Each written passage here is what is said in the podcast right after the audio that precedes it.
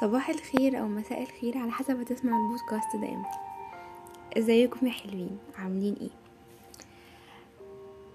كان شاغل بالي من فترة فكرة الوقت المميز. وقعدت أدور وقعدت أسأل حد من صحابي اتكلم معايا وفي الآخر وصلنا إن الوقت المميز ده لا هو الوقت اللي أنا بفرح فيه قوي ولا هو الوقت اللي بزعل فيه ولا الوقت اللي بيبان فيه ناس على حقيقتها ولا الوقت اللي أنا بتغير فيه. هو في وقت كده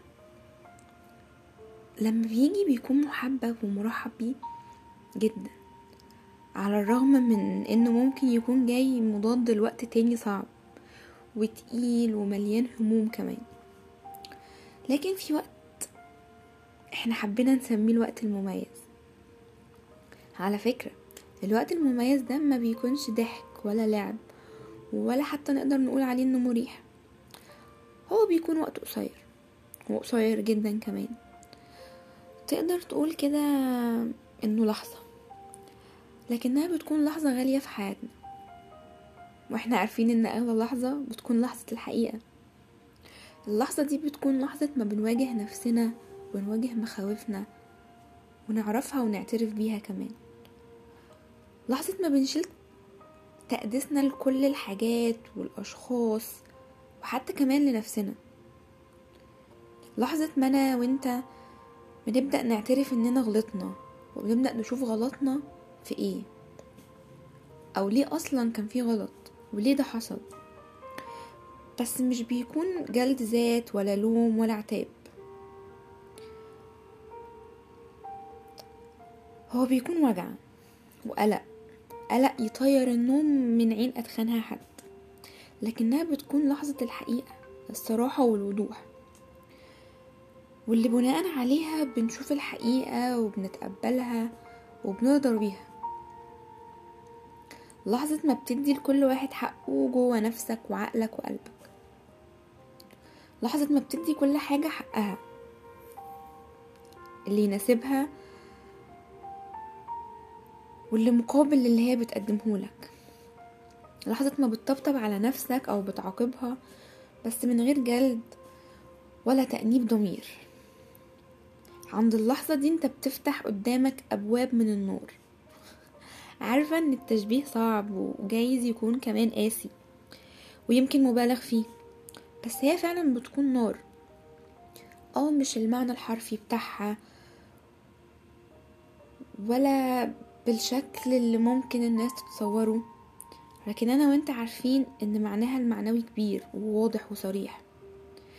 إحنا بنفتح دفاتر وأشخاص وحسابات غصب عننا أو بمزاجنا. الدفاتر دي كده كده هتتفتح. وإحنا هنقعد نعقد فيها أكتر وأكتر وهنقراها. دفتر دفتر. رضينا عصينا. هنقرأ وهنواجه. هنفهم كل حاجة وكل واحد. لكن الأبواب دي لما بتتفتح أنت بتبقى واقف قدام نارين نار إنك تصدق القديم واللي أنت متعود عليه وتكمل حرقك في نفسك. ونار إنك تبدأ تثق في نفسك وتقول لأ أنا هتغير. لأ أنا فهمت. لأ الصورة بقت واضحة بالنسبة لي. تثق في اللي أنت وصلت له بعقلك وتتقبله وتتعامل مع نفسك وحياتك بنظرتك الجديدة. وتقبل إنك تدوب في النار دي ايا كانت هي أنهي واحدة. طبعا طبعا مفيش حل مثالي. مفيش حل من الاتنين أفضل من التاني. ولا وضع فيهم أصح من التاني. ولا حتى في نصيحة لاختيار أفضل مكان. لكن في عامل مساعد مهم جدا وهو أنت.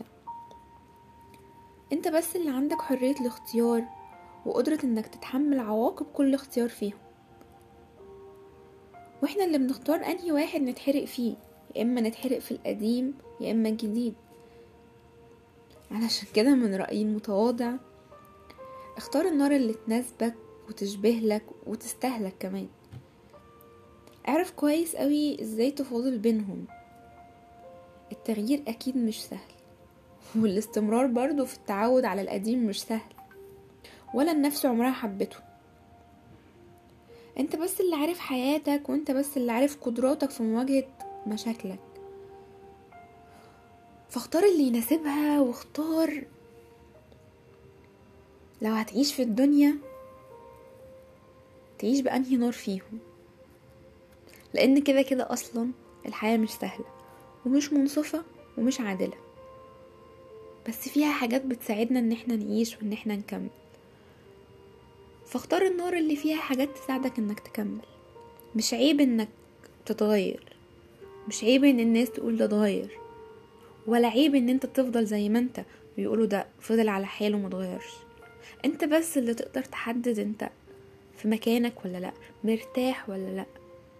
حاسس المكان على قدك ومستوعبك ولا مبهوأ عليك. نصيحة صغيرة ايا كان وضعك اختار نارك بس بلاش بلاش بلاش. غيركم هو اللي يختارها. بلاش تسمعوا كلامهم. آه الناس دي بتحبنا. أهلنا صحابنا حبايبنا. حتى لو ناس بس يهمهم أمرنا. بس ساعات الحب ده بيكون جحيم هما بيعيشونا فيه. مش بس كل يوم كل لحظة كل دقيقة كل قرار إحنا بنقرر إن إحنا ناخده. كل موقف بنقرر خلاص إن إحنا هنتخطاه إن إحنا هنتجاوزه إن إحنا غلطنا فيه وعادي إن إحنا نغلط. هما بيفضلوا يعيشونا في نفس الجحيم. فبلاش. تتمنى النار اللي بجد تيجي تخلصك منهم. خلص نفسك منهم خليك أنت سيد قرارك. أتمنى ليكم السعادة اللي في العالم كلها. وإنكم تعرفوا عايزين إيه وليه. والمين. تصبحوا على خير.